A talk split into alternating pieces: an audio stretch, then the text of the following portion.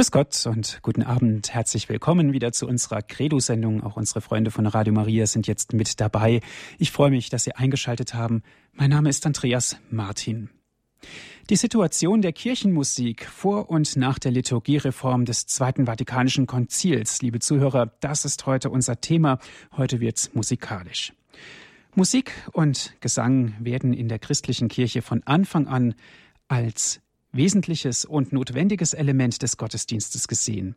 Kirchenmusik ist bestimmt durch ihre Bindung an Liturgie, die gottesdienstliche Handlung und ausgezeichnet unter allen anderen übrigen künstlerischen Ausdrucksformen, vor allem deshalb, weil sie als der mit dem Wort verbundene gottesdienstliche Gesang einen notwendigen und wesentlichen Bestandteil der feierlichen Liturgie ausmacht. Das war ein Kapitel, Artikel 112 der Liturgie-Konstitution des Zweiten Vatikanischen Konzils. Da die Musik wie kaum eine andere Kunst imstande ist, die tiefen Schichten des menschlichen Seins auszusprechen und zu bewegen, hat die Kirche die Musik in ihren Dienst gestellt. Wir sehen daran, liebe Zuhörer, den hohen Stellenwert der kirchlichen Musik. Augustinus hat gesagt, wer singt, betet doppelt und das ist ein sehr großartiges Wort. Heute Abend reden wir darüber. Wir haben einen Fachmann dazu eingeladen. Es ist Herr Simon Dach aus Modautal, ist er mit uns jetzt telefonisch verbunden. Ich darf Sie ganz herzlich begrüßen, Herr Dach. Guten Abend. Ja, guten Abend, Herr Martin. Guten Abend, verehrte Hörerinnen und Hörer. Neben dem Studium der Musik sind Sie auch Theologe und daher sehr verbunden mit der Musica Sacra, eben der Kirchenmusik. Von daher denke ich, sind wir heute Abend sehr gut aufgestellt. Am heutigen Abend in der Reihe 50 Jahre nach dem Konzil, die Liturgiekonstitution, steht die Betrachtung der Kirchenmusik und ihrer Situation nach dem Konzil auf dem Programm. Aber bevor wir die Lage nach dem Konzil in den Blick nehmen, ist es vielleicht sinnvoll, Herr Dach, dieser Bestandsaufnahme eine Schilderung der Situation der Kirchenmusik vor dem Konzil vorzustellen. Was können Sie uns dazu sagen, Herr Dach? Ja, tatsächlich ist ein solcher Blick und die Geschichte und die Gegebenheiten vor dem Jahr 1963, in dem ja die Liturgiekonstitution verabschiedet und in Kraft gesetzt wurde, richtig und wichtig. Übrigens am 4.12.1963, also genau vor 49 Jahren, war diese Inkraftsetzung und Verabschiedung. Im Hinblick auf unser heutiges Thema beschränke ich mich also jetzt auf die Kirchenmusik, bei allem, was das Konzil sonst besprochen hat. Und dies wird dann auch im Vorfeld in aller Kürze nur geschehen können. Aber ich darf mich doch auch selbst in diesem Bereich als Zeitzeugen bezeichnen. Wie ich schon in der ersten Sendung erzählt habe, konnte ich als Abiturient dieses Thema selbst beobachten, kritisch begleiten und für eine kleine Arbeit damals gedanklich durchdringen.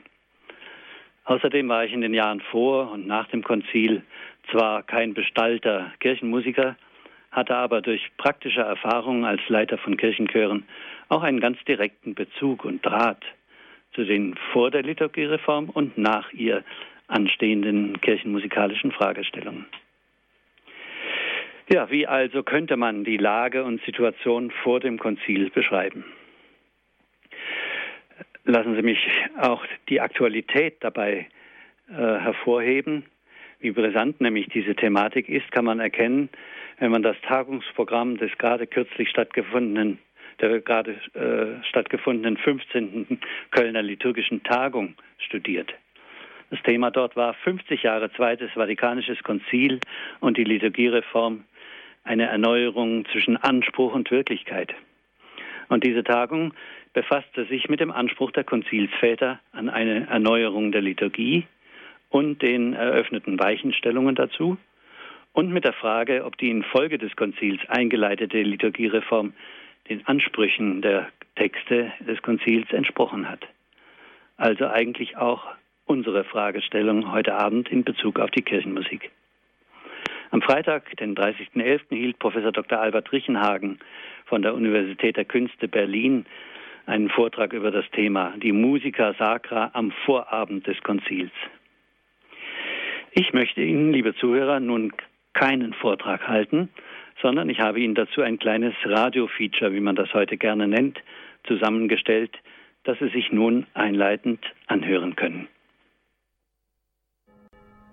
Wir besuchen heute mit unserem Radioaufnahmeteam ein levitiertes Hochamt in der hiesigen Basilika.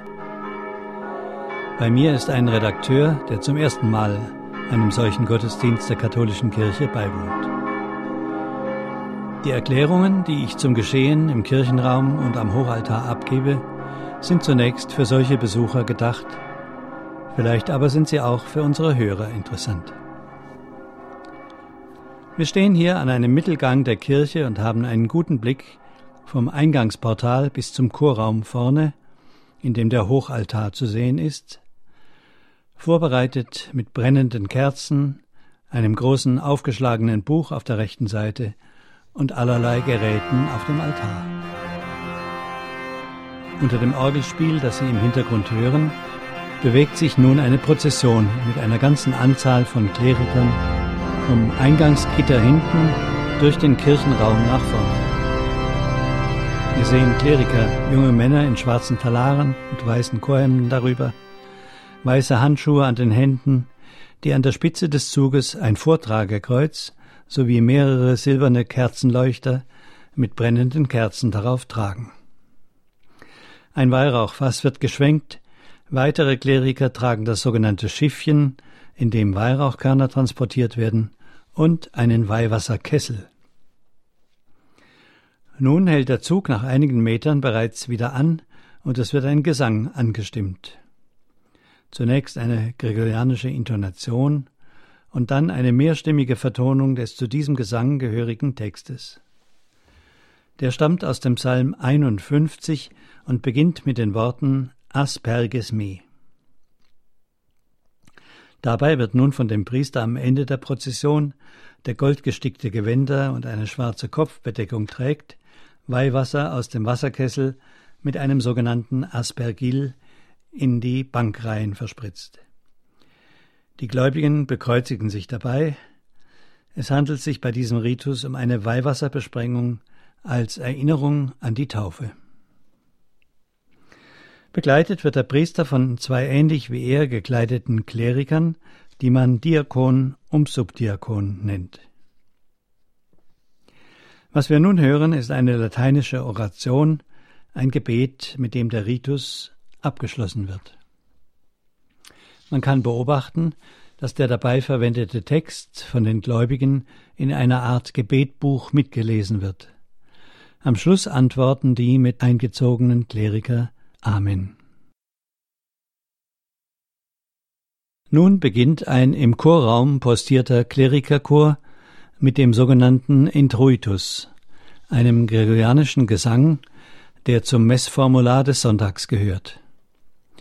Der Priester und seine Begleiter sind unten an den Stufen des Chorraums stehen geblieben und verrichten dort ein Gebet, das im Wechsel gesprochen wird.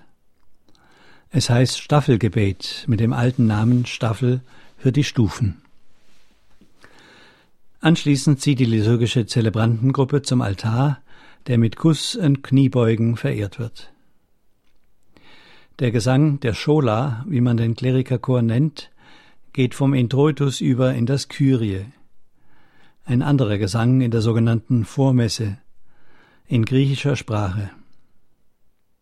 Nur das, was die Schola hier singt, hat übrigens liturgische Gültigkeit. Würde das Volk in den Bänken zum Beispiel ein Messlied singen, so wäre das nur eine geduldete Frömmigkeitsübung des Volkes, die parallel zu den vorgeschriebenen Texten der Messe zwar erklingen darf, aber nicht für den Ritus notwendig ist. Nach der Predigt, sofern sie während der Messe selbst gehalten wird, ist ein solches Messlied öfter einmal vorgesehen.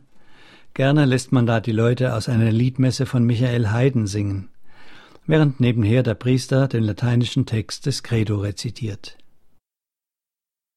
Allmächtiger, vor dir im Staube bekennt dich deine Kreatur. O Gott und Vater, ja, ich glaube an dich, den Schöpfer der Natur. Wenig später kündigt der Priester durch ein Dominus vobiscum die darauf folgende Präfation an, an die sich das Sanctus anschließt das wiederum Sache der Schola ist, während derweil am Hochaltar die Zeremonien und Gebete weitergehen. Das zu diesem liturgischen Element gehörige Benediktus wird diesmal vom Chor in einer Vertonung ebenfalls von Michael Haydn gesungen, natürlich in Latein.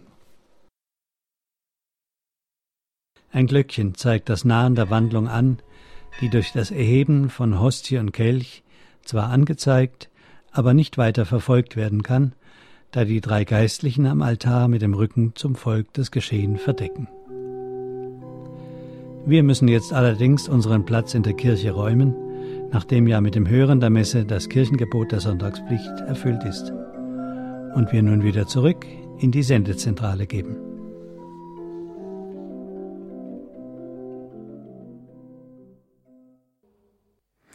Sie hören die Credo-Sendung hier bei Radio Horeb. Die Situation der Kirchenmusik vor und nach der Liturgiereform des Zweiten Vatikanischen Konzils.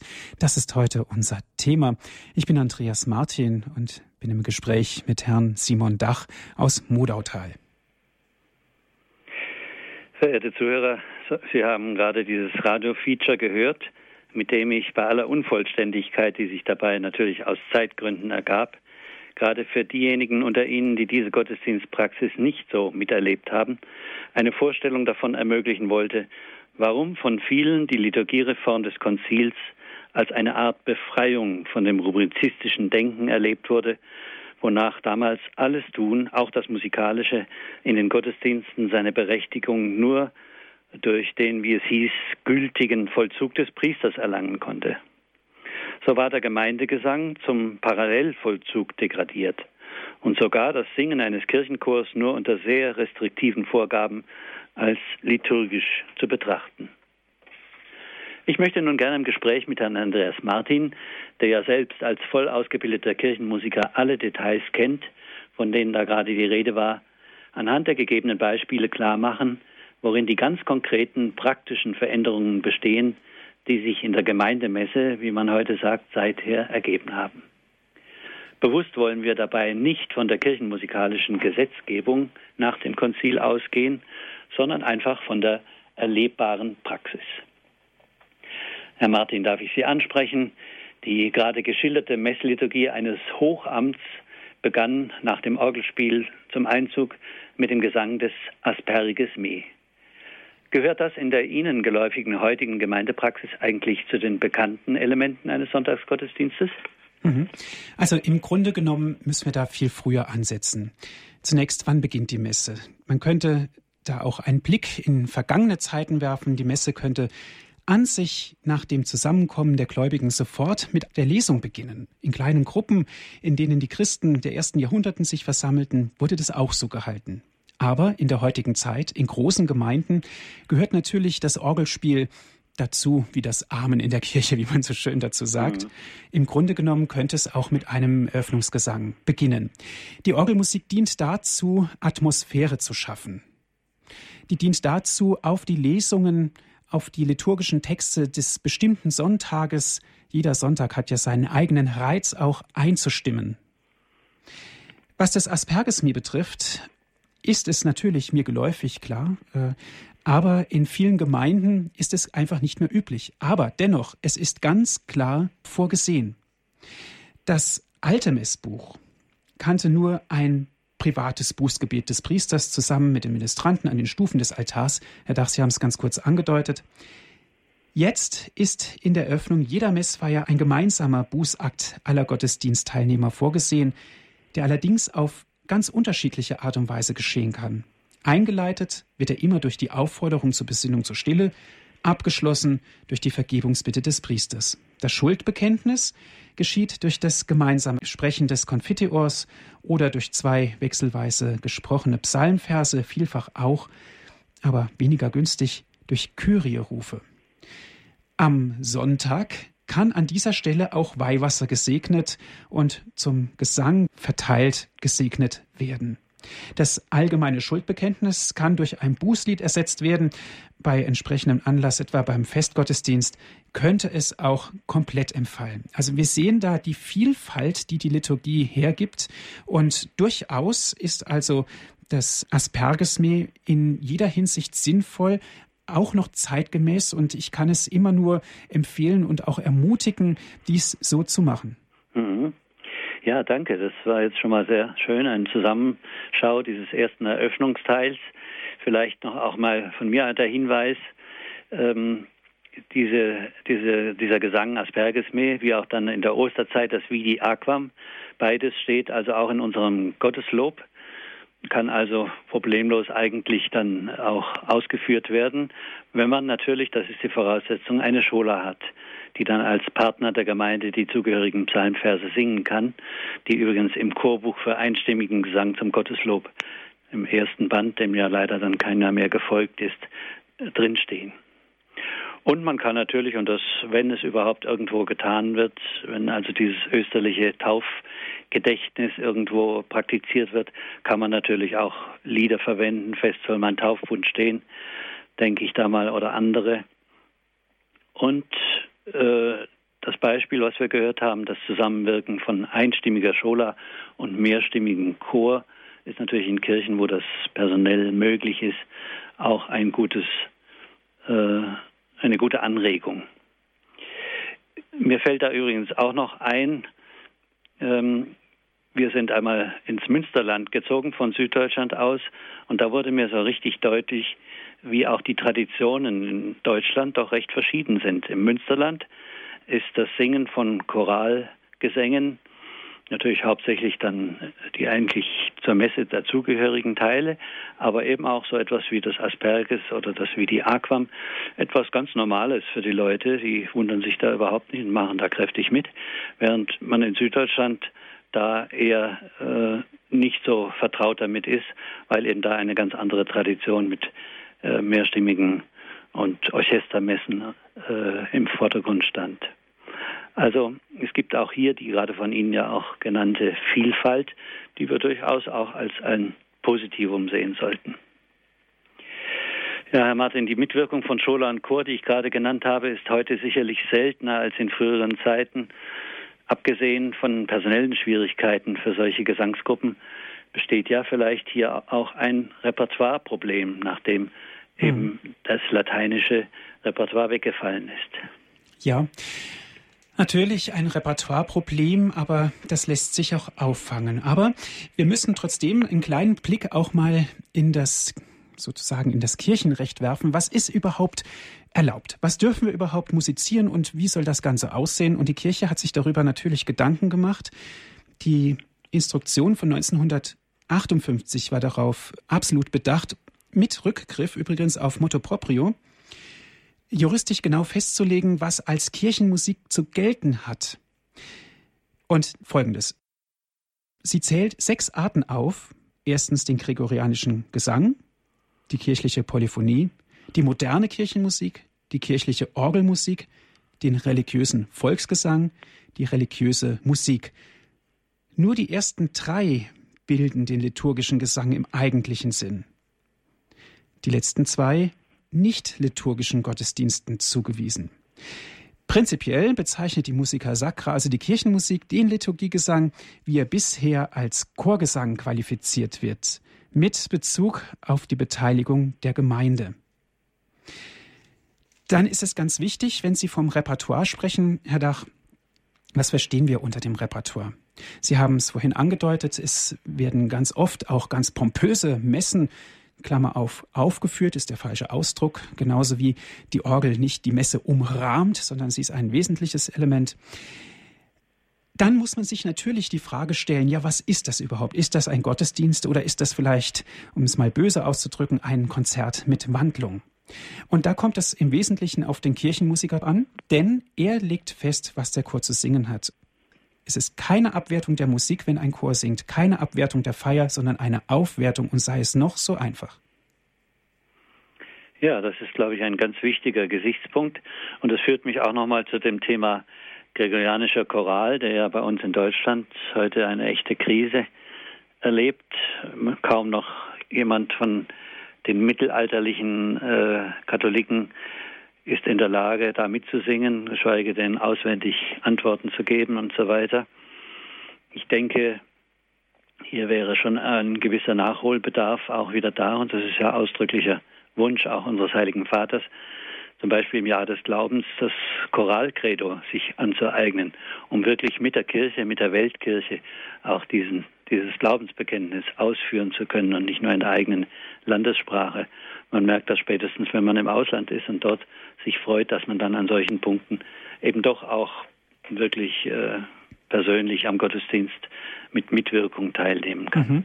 Ich darf nur kurz einflechten, es kann auch eine wunderbare Herausforderung für einen Chor sein, sich wirklich mal das Gotteslob zu nehmen und mal das Credo zu üben, einstimmig. Ja, das kann ich nur unterstreichen. Wir machen das auch gerade. Wir haben auch noch so einen ganz kleinen Chor, dem also diese Vorsängerrolle dann sehr gut zu Gesicht steht.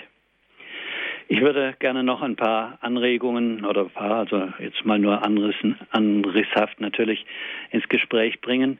Ich denke zum Beispiel, dass man auch ein bisschen erfindungsreich sein sollte, nicht einfach nur so die Repertoire Gattungen nebeneinander stellen, hier gregorianischer Choral, da Kirchenlied, sondern es gibt ja auch sehr schöne Möglichkeiten, beides miteinander zu verbinden. Wir sind jetzt in der Adventszeit und habe ich ein sehr schönes Beispiel vor Augen oder Ohren, besser gesagt. Die Schola beginnt mit dem Rorate Celi, dem der gregorianischen Introitus-Antiphon. Und es schließt sich auch von der Tonart her wunderbar an. Dann O Heiland reißt die Himmel auf, entweder als Gemeindegesang oder auch als zunächst Chorstrophe und Gemeinde dann mit den weiteren Strophen. Also da gibt es äh, beliebige Möglichkeiten.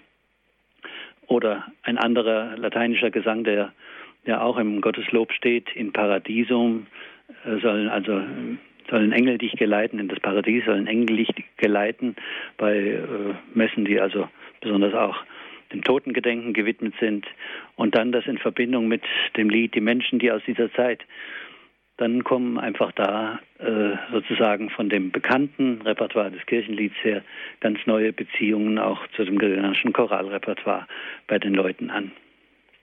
Ein Problem, wo Sie vielleicht auch noch mal was dazu sagen können, sehe ich natürlich äh, aufgrund der Tatsache, dass deutsche Chorwerke im Sinn der Aufgabenteilung von äh, Gemeinde und Chor noch nicht so häufig sind, äh, in, der, in, der, in dem Problem, dem prinzipiellen Problem der Einbindung von Messkompositionen in die heutige Messfeier. Wir denken wir an die Länge Denken wir auch an äh, Fragen der Positionierung. Singt man das Sanctus mit dem Benediktus oder teilt man es? Was können Sie dazu aus Ihrer Praxis sagen? Mhm. Also bewährt hat sich das natürlich, wenn man wirklich eine große Komposition aufführt, dass man das auch ankündigt vorher. Dass man auch sagt, die Messe hat vielleicht heute einen ganz anderen Charakter, als Sie das in Anführungszeichen gewohnt sind. Denn es ist ein Orchester da, es ist ein, ein großer Chor da. Der Chor positioniert sich vielleicht sogar auch im Altarraum, so dass da muss man wiederum darauf achten, dass nicht abgelenkt wird, sondern dass sich immer noch alles auf die heilige Messfeier, auf die Eucharistiefeier ähm, bezieht. Da ist es ganz wichtig, dass man das zunächst ankündigt. Mhm. Generell sage ich aber, muss man es abwägen. Nach meinem Begriff steht ganz klar auch der Gemeindegesang im Vordergrund, weil das ist die Antwort aller Gläubigen.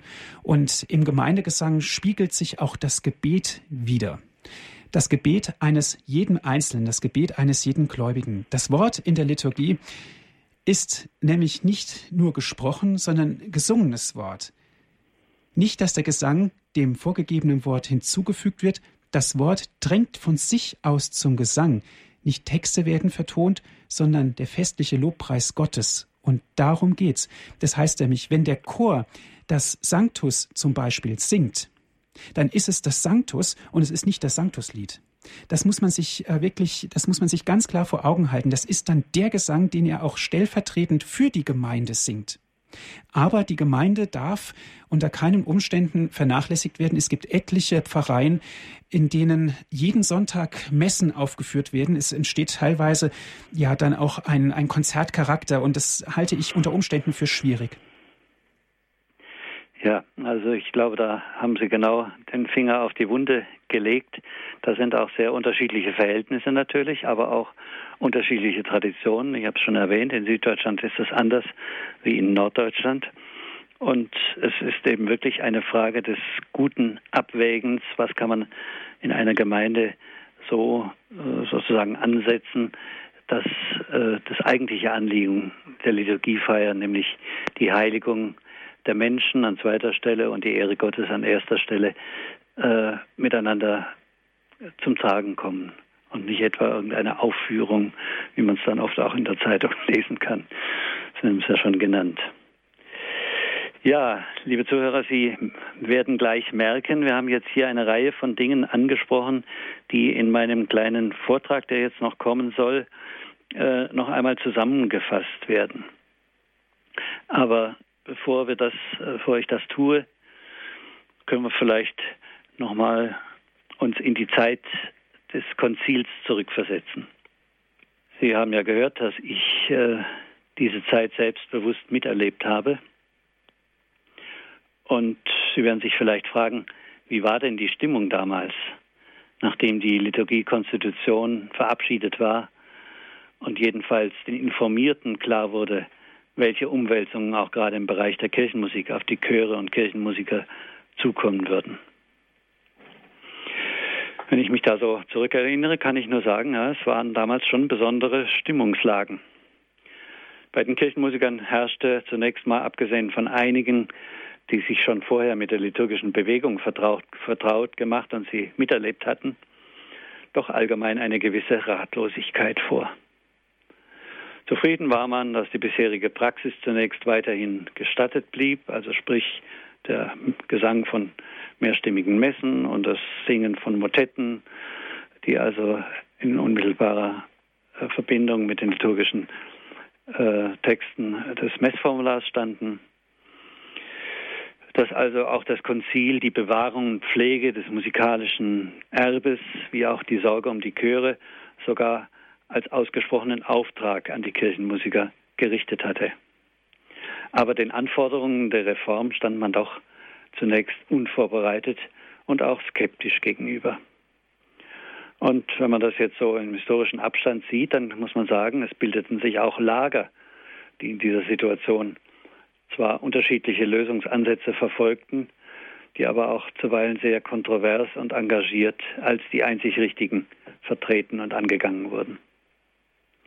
Die Folge waren logischerweise zuweilen resigniertes Zurückziehen der schon übrigens damals schon bereits als konservativ verschrienen, die eigentlich nur einen Ausverkauf des historisch Gewachsenen hatten verhindern wollen, und die Vormachtstellung jener, denen funktionelle Richtigkeit und praktische Verwertbarkeit von Kompositionen vor der musikalischen Qualität rangierten. Ich sehe in der Tatsache, dass es nicht gelang, diese feindlichen Brüder zu einem Zusammenwirken zu bewegen, als einen der Ausgangspunkte für die heutige Situation vor allem da, wo die Kirchenmusikpraxis doch leider oft von Niveaulosigkeit und auch bedenkenloser Kompromissstrategie gegenüber allzu profanem geprägt ist. Wollen Sie dazu auch etwas sagen, Herr Martin? Eine wunderbare Möglichkeit ist ja auch beim Chorgesang die Gemeinde mit zu unterstützen. Das heißt, das Lied, was die Gemeinde singt, zum Beispiel durch einen mehrstimmigen Chorgesang aufzuwerten. Da gibt es ganz einfache, um jetzt mal aus der Praxis zu sprechen, Möglichkeiten, die aber das Lied in einem hohen Maße annehmen, dass es bei einem Einzugslied die Gemeinde erhebt, das erfreut dermaßen das Herz und das lassen sich auch für ganz einfache kleine Chöre lässt sich das ganz leicht auch umsetzen. Ja, also da denke ich hat auch die äh, wie soll ich sagen, die Klientel der kirchenmusikalisch Tätigen, das sind ja nicht immer nur hauptamtliche Kirchenmusiker, sondern sind ja auch vielfach nebenamtliche Chorleiter, die das so gut es eben verstehen und können, äh, machen. Bei denen hat da wirklich auch ein, ein, positiver Lernprozess, Gott sei Dank, dann eingesetzt. Das, was ich vorher gesagt habe, natürlich äh, vor allen Dingen auch der damaligen Situation entsprechend äh, formuliert worden. Aber es gibt eben leider auch Dinge, die sich dann über die Jahre hin weiter äh, schleppen, muss man fast in dem Fall sagen, wenn da eben nicht ein anderer Impuls reinkommt. Mhm. Da hilft es natürlich auch, mal den Horizont so ein bisschen zu erweitern und auch mal in die Nachbarpfarrei oder vielleicht auch mal in die Diözesankirche hineinzuschnuppern und mal zu hören, wie wird denn da musiziert. Also da kann man schon ganz viel mitnehmen. Ich halte es für immer sehr gefährlich, wenn man nur auf seine eigene Gemeinde fixiert ist, auf seinen eigenen Kirchenchor, sondern dass man sich auch mal mit Kollegen unterhält und damit auch den Horizont erweitert. Das kann ich auch nur noch mal unterstreichen. Also man kann sogar sagen, es wäre doch mal eine Idee, mit einem Kirchenchor in eine Messe im Dom oder in einer großen Kirche, wo eben musikalisch die Kräfte einfach anders sind, wie auf dem flachen Land sozusagen, einfach mal als, als Chorausflug in Anführungsstrichen oder als Fortbildung, wenn Sie so wollen, äh, hinzugehen und sich das anzuhören, mitzufeiern und sich dadurch inspirieren zu lassen. Mhm. Ich kann das nur aus eigener Erfahrung sagen, das ist sehr hilfreich und belebend für die weitere Arbeit dann.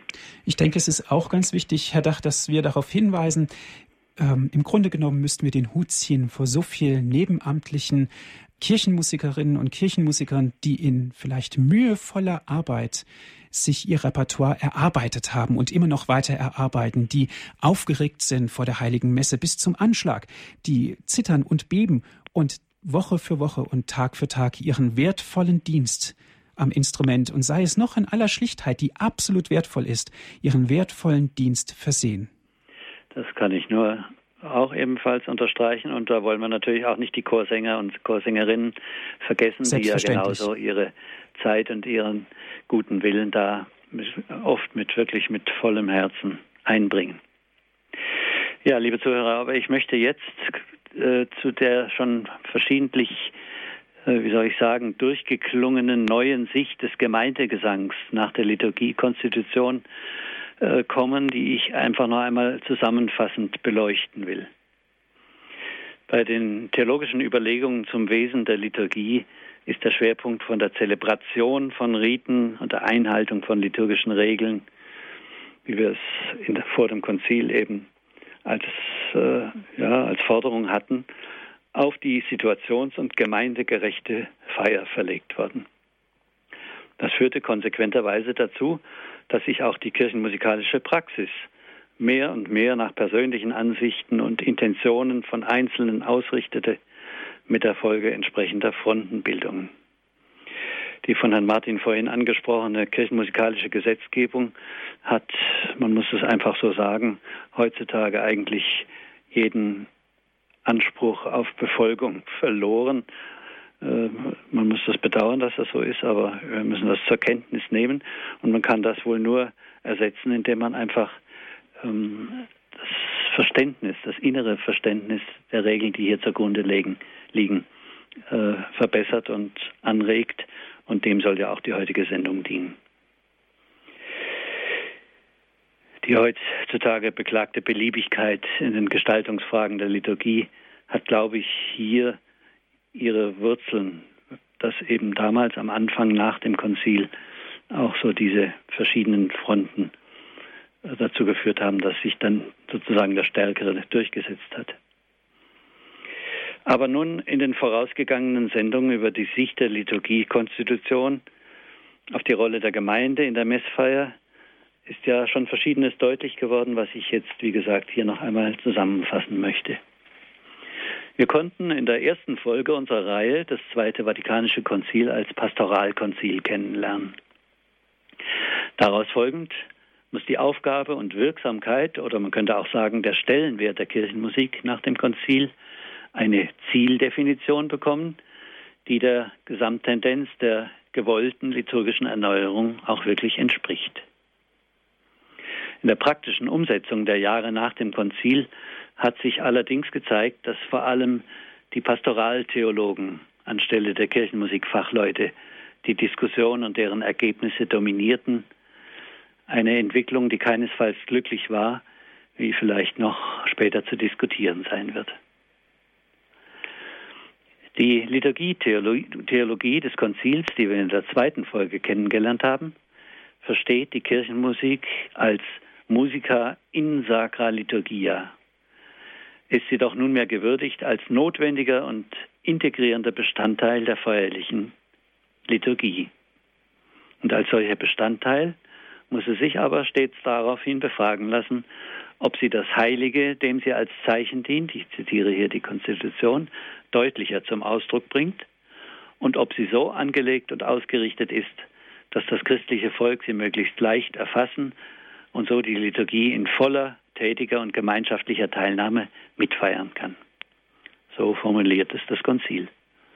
Also alles, was die Liturgie in Dienst nimmt, soll demnach Sinn und Natur der liturgischen Akte verdeutlichen, ihnen als liturgische Zeichen zugeordnet sein. Und dieser Grundsatz, der ja äh, schon entfaltet wurde in den vorhergehenden Sendungen, hat natürlich eindeutige Folgen für die Kirchenmusik. Denn nun lässt sich das, was Kirchenmusik ist, nicht mehr wie früher von ihrem historischen Repertoire her bestimmen oder auch von bestimmten vorgegebenen Arten und Formen und liturgischen Feiern, sondern die Definition geht von einem neuen Begriff aus, der schon erwähnten Musica in Sacra Liturgia, also der Musik in der Liturgie, statt der Musica Sacra der Sakralmusik.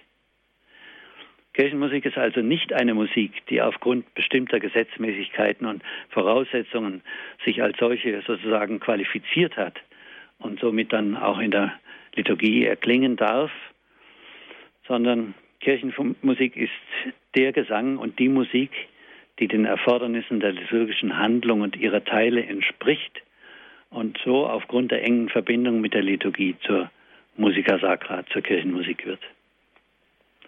Das Singen in der Liturgie und die Musik, die in ihr eine Aufgabe erfüllt, wird dann als liturgische Handlung begriffen, nicht aber, wir sagten es schon, die Aufführung eines musikalischen Repertoires als die Aufgabe der Kirchenmusik innerhalb der Liturgie. Den Konsequenzen, die sich hieraus für das traditionelle Repertoire der Sängechöre ergeben, widmeten die neuen liturgischen Regelungen nach dem Konzil ihre besondere Aufmerksamkeit. Eine objektive Anwendung der genannten Grundprinzipien auf dieses Repertoire führt notwendig, führte notwendigerweise zu der Erkenntnis, dass ein Teil nicht mehr als übereinstimmend mit der Natur und Funktion der Teile der liturgischen Feier angesehen werden konnte. Denken wir zum Beispiel an die neue Aufgabe des Sanctus als Antwort der mitfeiernden Gemeinde auf den Lobpreis des Hochgebets. Die ganze Problematik hängt natürlich mit der seit dem 15. Jahrhundert in der Kirchenmusik üblichen Einteilung des Repertoires in ein Ordinarium Misse, das ist also Kyrie, Gloria, Credo, Sanctus, Agnus Dei, und in dem Proprium Misse, das sind die wechselnden Teile, Introitus, Graduale, Offertorium, Communio, woran vielleicht dann auch später noch einmal zu reden sein wird. Ein weiterer entscheidender Grund war natürlich die auf früheren Verhältnissen basierende einseitige Monologrolle, die dem Chor dort zufiel und die tätige Teilnahme des Volks am Gesang hinderte.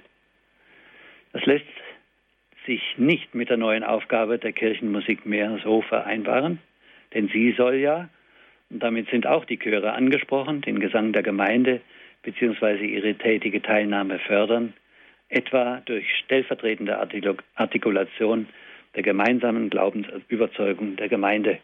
Herr Martin hat gerade ein Beispiel dafür gebracht.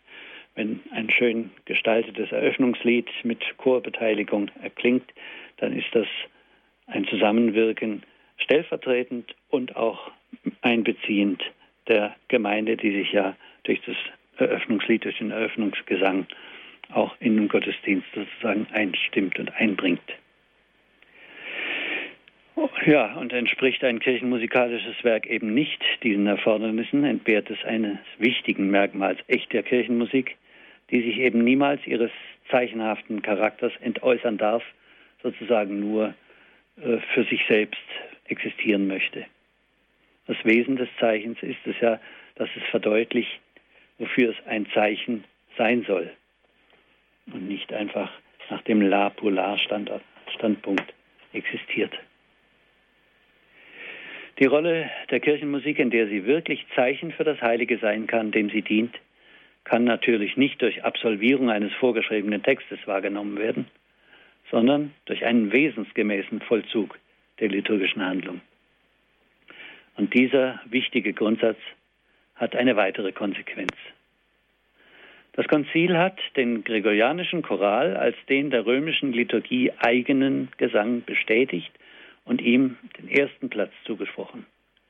Gleichzeitig hat es aber den alleinigen Primat der lateinischen Sprache mit Rücksicht auf den seelsorglichen Nutzen einer Ausweitung für die Volkssprachen aufgehoben.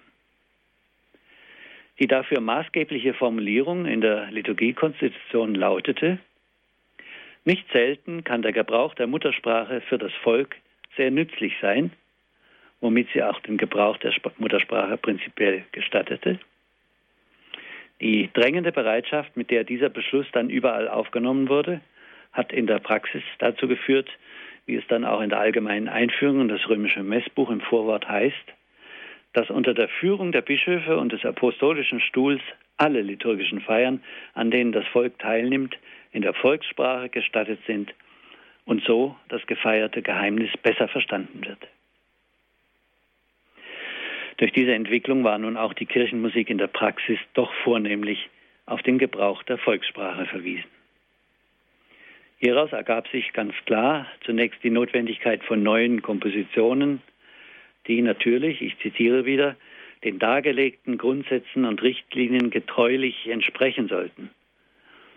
In der nachkonziliaren Instruktion Musicam Sacram, die maßgeblich für die erneuerte Rolle der Kirchenmusik in der Gemeindemesse wurde, heißt es dazu, zitiere, die Musiker mögen ihre neue Aufgabe angehen, beseelt von dem Eifer, die Tradition weiterzuführen, die der Kirche einen wahren Reichtum für den Gottesdienst geschenkt hat.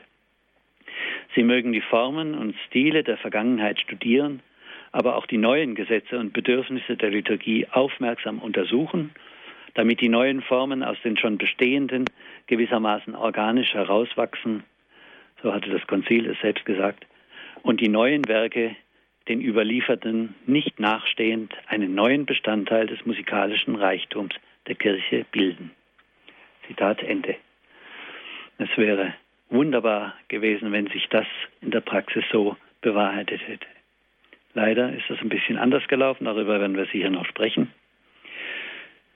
Aber dies ist zugleich eine Forderung natürlich an die qualitative Verfassung der Kirchenmusik, die weit über die einstige Gegenüberstellung, gegen, Gegenüberstellung von sakral und profan hinausgeht. Die Bewahrung, Pflege und Mehrung des Schatzes der Kirchenmusik, wie es das Konzil gefordert hatte, muss ähm, mit einer berechtigten Vielfalt der Stile einhergehen. Und die Ausdrucksformen in ihrer Verschiedenheit sollen gefördert werden und eben nicht die Vielfalt eingeengt werden. Und dann heißt es aber wieder ganz praktisch, allerdings sind dabei die Fähigkeiten derer zu berücksichtigen, die singen sollen, ebenso wie die jeweiligen Verhältnisse in einer konkreten Gemeinde und einem bestimmten Gottesdienst. Das ist sicher auch ein wichtiges Postulat, das es zu beherzigen gilt. Es wäre nun ein Missverständnis der kirchenmusikalischen Zielsetzung der Liturgiereform zu glauben, dass nunmehr ausschließlich Gesänge in der Liturgie Verwendung finden sollen, bei denen das Volk mitsingen kann. Eine Form der Teilnahme kann zweifellos auch das Hören sein, wenn es dem Verständnis der liturgischen Handlung dient oder so heißt es, im Interesse einer geeigneten Abwechslung bei den Formen der Feier und im Grad der Teilnahme der Gläubigen sinnvoll erscheint, einem Sängerchor einige Gesänge des Volkes zu übertragen, wenn nur, das ist die Einschränkung, das Volk von den anderen ihm zukommenden Teilen nicht ausgeschlossen wird. Ja, die Gläubigen sollen sogar angeleitet werden, dass sie durch innerliche Teilnahme dahin gelangen, ihr Herz zu Gott zu erheben, wenn sie zuhören was liturgische Dienste wie der Sängerchor singen. An dieser Stelle, verehrte Zuhörer, kommen wir nun an einen Punkt, wo ich gerne, lieber Herr Martin, die Diskussion eröffnen würde, nachdem ich noch im Folgenden die neue Aufgabe der Chöre etwa so umreißen würde. Es heißt in der genannten Musikinstruktion, nicht zu billigen, ist der Brauch, den ganzen Gesang des gesamten Proprium und des gesamten Ordinarium einem Sängerchor zuzuweisen und der Gemeinde einige sogenannte Messlieder zusätzlich zu den liturgischen Gesängen des Chors zuzugestehen.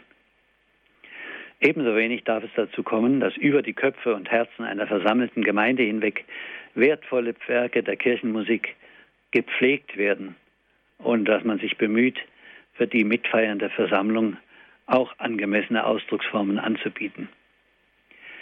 Diese Beachtung der Eigenarten und Gegebenheiten der Gemeinde ist ein Grundprinzip für die musikalische Gestaltung des Gottesdienstes im vorher genannten Zielformat. Und das schließt natürlich uniforme Ausdrucksweisen und Formen im Sinne einer einseitigen Beschränkung auf bestimmte Stile, zum Beispiel auch Gregorianik, oder bestimmte Formen, zum Beispiel die Liedform, aus. Denn wenn der Gesang Zeichen sein soll, muss die gottesdienstliche Versammlung dieses Zeichen aufnehmen und vollziehen können, mitvollziehen können. In der Regel können wir nicht mit homogenen Gemeinden rechnen.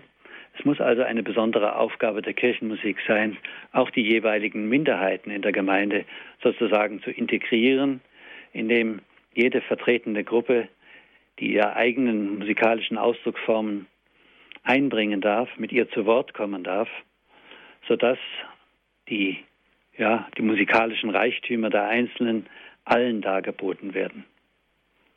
Wobei man natürlich nicht den Fehler machen darf, alles auf den kleinsten gemeinsamen Nenner zu bringen. Ein weiteres kommt noch hinzu. Die liturgischen Gesangsformen sind in hohem Maße auch mitgeprägt von denen, die sie ausführen. Gleichzeitig sollen sie aber auch das herstellen, was wir Gemeinschaft nennen. Darum muss auch von daher ein musikalisches Angebot gemacht werden, aus dem der Teilnehmer bzw. Ausführende im Gottesdienst eine ihm adäquate Ausdrucksweise entnehmen bzw. verwirklichen kann. Also ganz praktisch, weder darf die Gemeinde überfordert werden, sagen, da singe ich nicht mehr mit, noch dürfen die Ausführenden, äh, zum Beispiel der Chor, unterfordert sein, indem sie sagen, das macht keinen Spaß mehr.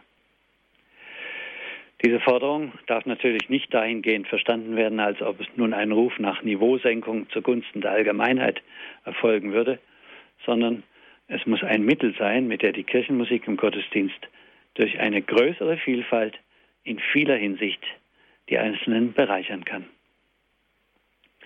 Für die Praxis möchte ich dazu anmerken, dass dieses Ziel nicht erreicht wird, wenn man bei jeder Gottesdienstgestaltung nach dem Motto verfährt, für jeden etwas.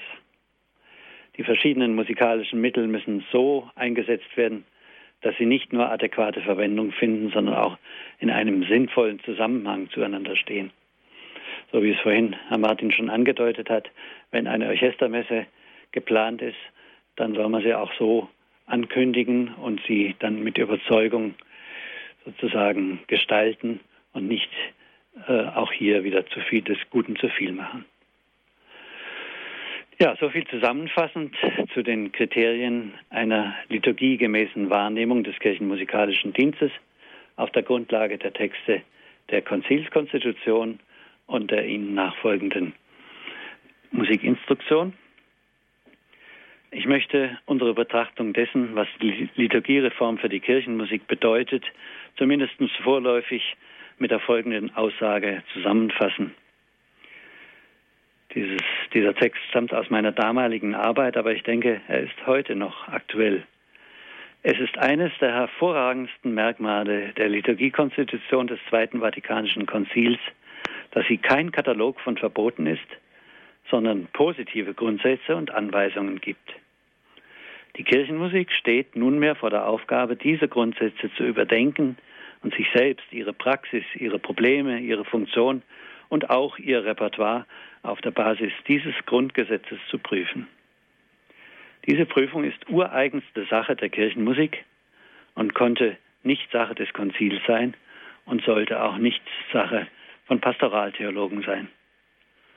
Die Lebensfrage der Kirchenmusik liegt nicht in der Bewahrung ihres Erbes um jeden Preis, sondern darin, dass jeder einzelne Gesang und jegliche Musik in der Liturgie wieder eine echte Aufgabe gewinnt.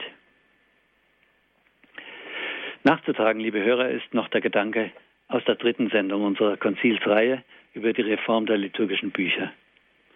Mit dieser wurde ja das Prinzip der Rollenbücher aus altchristlicher Tradition wieder aufgenommen und das Rollenbuch für die Mitwirkung der Gemeinde in der Liturgie ist das Gesang und Gebetbuch Gotteslob, das 1974 dann im Zuge der Reform erschien und nun in grundlegend erneuerter Gestaltung zum ersten Advent 2013 ganz neu erscheinen soll.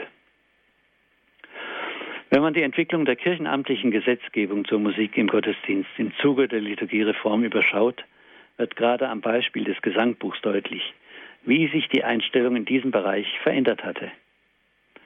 Mit dem Verweis auf die bischöfliche Approbation bzw. der im Sprachgebiet abgestimmten Arbeit im Auftrag der Bischofskonferenzen war dem Rollenbuch der Gemeinde der Rang eines liturgischen Buchs zugedacht. Was daraus gesungen oder gebetet werden würde, konnte die Würde eines liturgischen Vollzugs und Zeichens beanspruchen. Die im Lauf der Jahre zunehmende Verwendung von zusätzlichen Quellen, zum Beispiel privat herausgegebenen Liedersammlungen im Gottesdienst, hat dieses Prinzip völlig konterkariert. Kaum jemand denkt sich heute noch etwas dabei, wenn zum Beispiel ein Lobpreislied anstelle des liturgischen Gloria-Hymnus eingesetzt wird, obwohl hiermit dem liturgischen Wildwuchs an zentralen Stellen Tür und Tor geöffnet wird.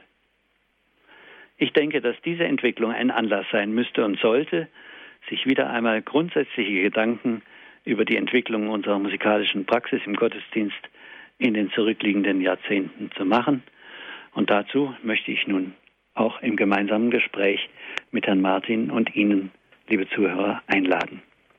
Dankeschön, Herr Dach, für Ihre Ausführungen. Liebe Zuhörer, herzliche Einladung zum Anrufen und gerne dürfen Sie dann mitsprechen. Es geht heute um die Situation der Kirchenmusik vor und nach der Liturgiereform des Zweiten Vatikanischen Konzils.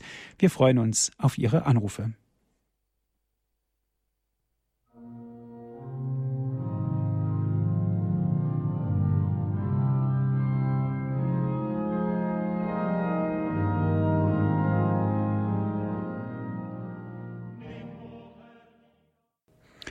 Sie haben eingeschaltet hier in der Credo-Sendung bei Radio Horeb. Die Situation der Kirchenmusik vor und nach der Liturgiereform, das ist heute unser Thema.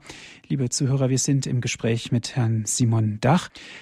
Herr Dach, ein Ausdruck unseres aktiv gelebten Glaubens ist ja das Singen. Viele Melodien sind schon seit Kindheitstagen in unserem Kopf und immer wieder bewusst oder sogar auch unbewusst nehmen wir sie in den Mund und bei allen möglichen und teilweise auch unmöglichen Gelegenheiten pfeifen oder singen wir sie. Wir können doch eigentlich behaupten, die Musik hat dann in dem Moment Einzug gehalten in unsere Herzen. Ja, Sie haben es vorhin schon mal mit anderen Worten gesagt. Äh, die Musik hat diese besondere Fähigkeit, die tiefen Schichten des Menschen anzusprechen, sozusagen dahin zu reichen, wo das Wort nicht mehr hinreicht. Und wir alle haben da sicher ganz, ganz äh, banale, hätte ich fast gesagt, ganz praktische Beispiele vor Augen, dass man, wenn man äh, ergriffen ist von einem Gesang, dass einem dann doch mal die Augen feucht werden oder dass man äh, aus einem Musikstück wirklich einen Trost und Beruhigung erfährt, wenn die Seele aufgewühlt ist, was in dieser Form kein noch so schöner Text mhm. und keine Predigt oder sonst irgendwas könnte. Mhm. Herr Dach, eine erste Hörerin darf ich ganz herzlich begrüßen. Es ist Frau Fechler. Sie ruft an aus Ankum. Grüß Gott, Frau Fechler. Ja, grüß Gott. Jetzt habe ich äh, das erste, muss ich jetzt auch mal wieder sagen, nicht mitgekriegt, weil ich noch im Bibelgespräch war, aber jetzt habe ich das letzte doch äh, gehört. Und ich wollte nur mal fragen, äh, wie weit äh, haben denn die mit von denen wir sagen, wir stellen ihn näher als der evangelischen, als den, als den evangelischen Christen. Also orthodoxe, will ich mal noch nicht mal sagen orthodoxe Kirche, sondern griechisch unierte, das sind ja die mit uns Vereinigten wieder, äh, da in der Musik eigentlich was reformiert. Äh, ich habe nämlich in Wiv, das ist in der Ukraine, oder Wov, Lember, glaube ich, ist auch ein deutscher Name, in einer großen Kirchengottesdienst äh, erlebt. Und da singen ja, das kennen wir von den orthodoxen Christen ja auch, da gibt es ja meistens nur Vorsänger. Die singen sehr schön, ergreifend, aber der Gemeindegesang, der ist ja, also da gibt es aber, glaube ich, kaum Gemeindegesang. Äh, jedenfalls da war das nicht so. Vielleicht ist es hier in den Kirchen, wo die noch auch Fuß gefasst haben, mhm. anders. Und dann habe hab ich das richtig verstanden, dass Sie sagen, wenn zum Gloria oder vielleicht auch zum Sanctus, ja, da zum Sanctus geht es nicht, aber zum Gloria ein Lobpreislied kommt, dass das nicht im Sinne der, äh, ja, der Kirchenmusiker ist, sagen wir es mal so. Also der ehrwürdigen, altehrwürdigen Kirchenmusiker ist. Mhm. Aber da denke ich, das ist aber für die Jugend eigentlich doch und auf die sind wir auch angewiesen oder die sind auf die Kirche angewiesen, hat schon mal jemand gesagt, äh, doch eigentlich nicht so ganz zu verstehen. Ich, manchmal, wenn im Vatikan da diese großen äh, liturgischen Feiern sind, da wird ja nun auch wirklich ganz toll gesungen, aber sie sind immer sehr, sehr lang, diese Gesänge, äh, sehr liturgisch.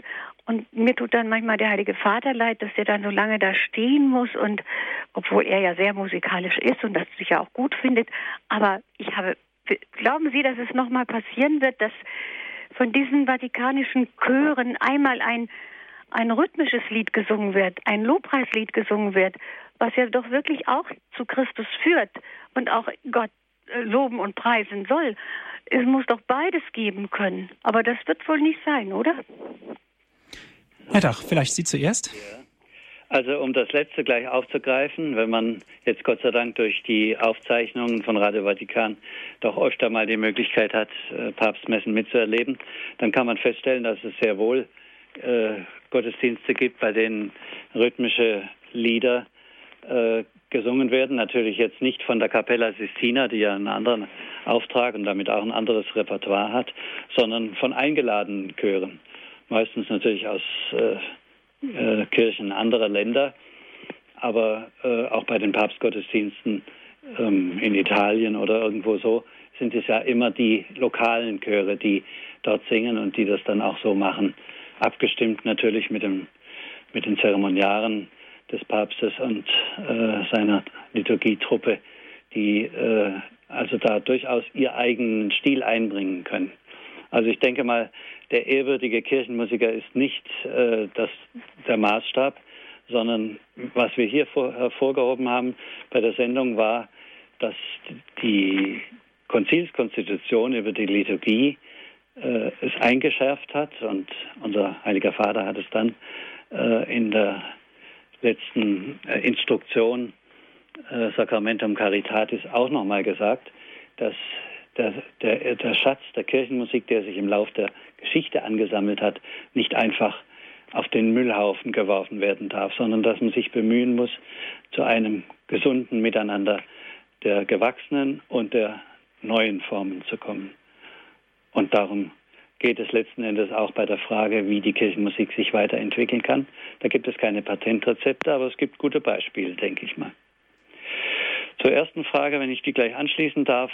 Die Orthodoxie hat nach meiner Kenntnis, bin da kein Spezialist dafür, äh, nie den Versuch unternommen, äh, den Kirchengesang der Gemeinde mit einzubeziehen, sondern es gehört geradezu zum Wesen äh, des orthodoxen Gottesdienstes, dass man sich hineinnehmen lässt in diese Welt, die durch den ja, ehrwürdigen Gesang, kann man in diesem Fall schon sagen, des, des Sängerchors und der Vorsänger entsteht.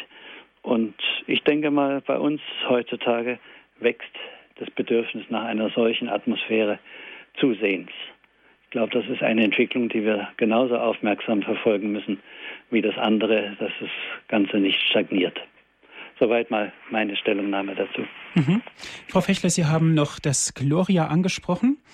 Zunächst ist es ganz wichtig, dass wir darauf hinweisen, dass in der frühen Christenzeit gar kein Gloria äh, vorgesehen war. Das war gar kein Bestandteil der Heiligen Messe. Der Hymnus war nur in bestimmten Liturgien, wie zum Beispiel der Papstmesse, vorgesehen.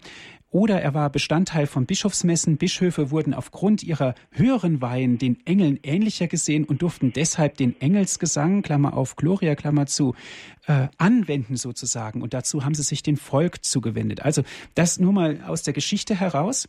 Ein Loblied ist nicht unbedingt ein Gloria-Lied, wenn wir es ganz genau nehmen, weil ein äh, Gloria-Lied braucht bestimmte Inhalte. Ehre sei Gott in der Höhe. Wir denken an Weihnachten.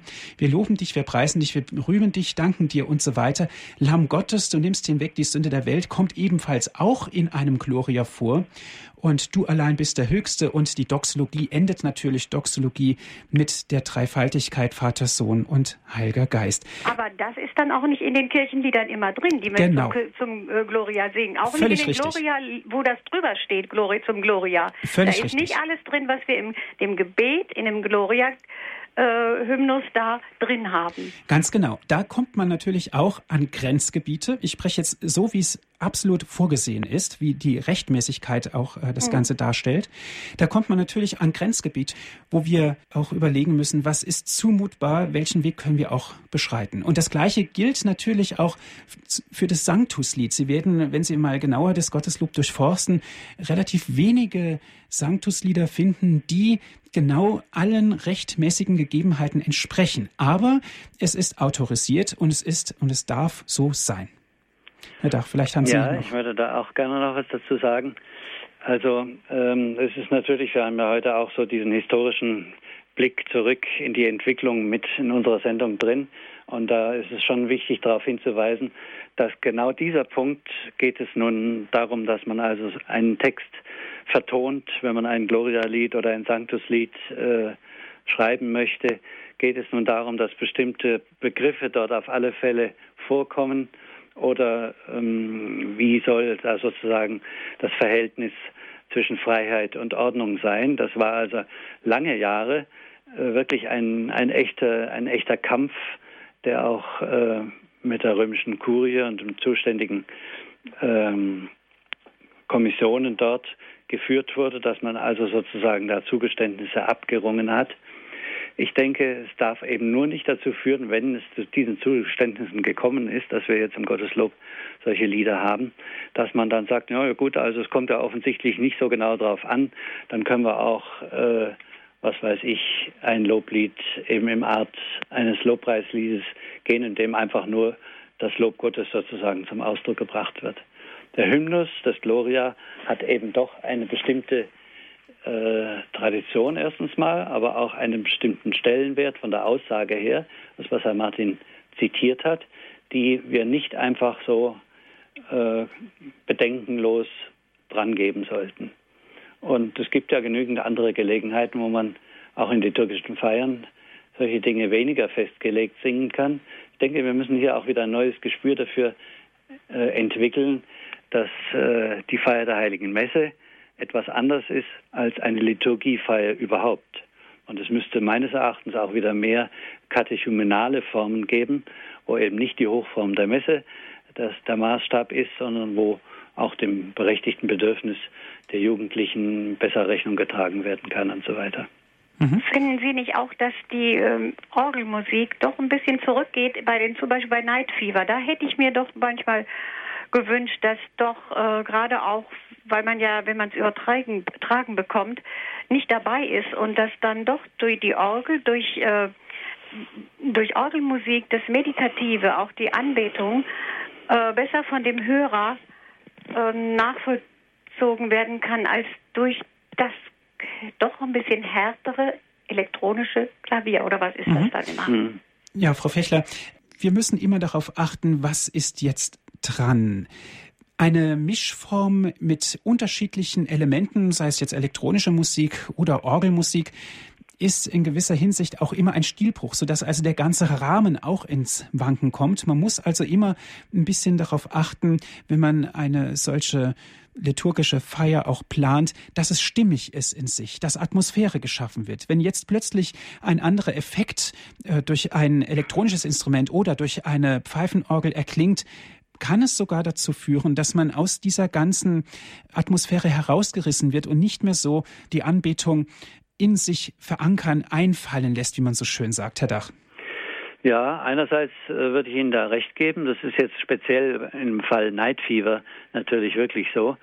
Äh, andererseits würde ich mir schon wünschen, dass es äh, ja diese diese Diskrepanz oder dieses Nebeneinander von äh, zwei Welten, wie man das ja auch in der E-Musik und der U-Musik äh, lange Jahre gehabt hat, dass das in der Kirchenmusik auch besser überbrückt würde, dass es also mhm. Kirchenmusiker gäbe, die sowohl das eine wie das andere nicht nur können, sondern das auch so verbindend miteinander praktizieren, dass da ein, ein natürliches Nebeneinander möglich ist. Ja, also jetzt nicht gerade Night Fever, wie gesagt, weil es da um die Atmosphäre geht, aber in vielen anderen mhm. liturgischen Feiern wäre das wünschenswert. Mhm. Singen geht alleine, aber es geht umso besser auch gemeinsam. Dankeschön, Herr Simon Dach. Ja. Jetzt sind wir am Ende dieser Sendung angelangt. Dankeschön, dass Sie sich die Zeit genommen haben, hier bei Radio Horeb über dieses Thema zu referieren. Sehr gerne. Hat mir Freude gemacht. Liebe Zuhörer, die Sendung wurde für Sie aufgezeichnet. Wenn Sie sie gerne noch einmal nachhören möchten, bestellen Sie sich einen CD-Mitschnitt. Rufen Sie an unseren CD-Dienst unter 08323 9675 120. Wenn Sie von außerhalb Deutschlands anrufen, wie immer bitte vorab 0049 wählen. Auf unserer Internetseite www.hore.org gibt es auch die Sendung zum Herunterladen auf den Computer. Ich darf mich von Ihnen verabschieden. Dankeschön, dass Sie mit dabei gewesen sind. Alles Gute und gottesreichen Segen wünscht Ihnen Ihr Andreas Martin.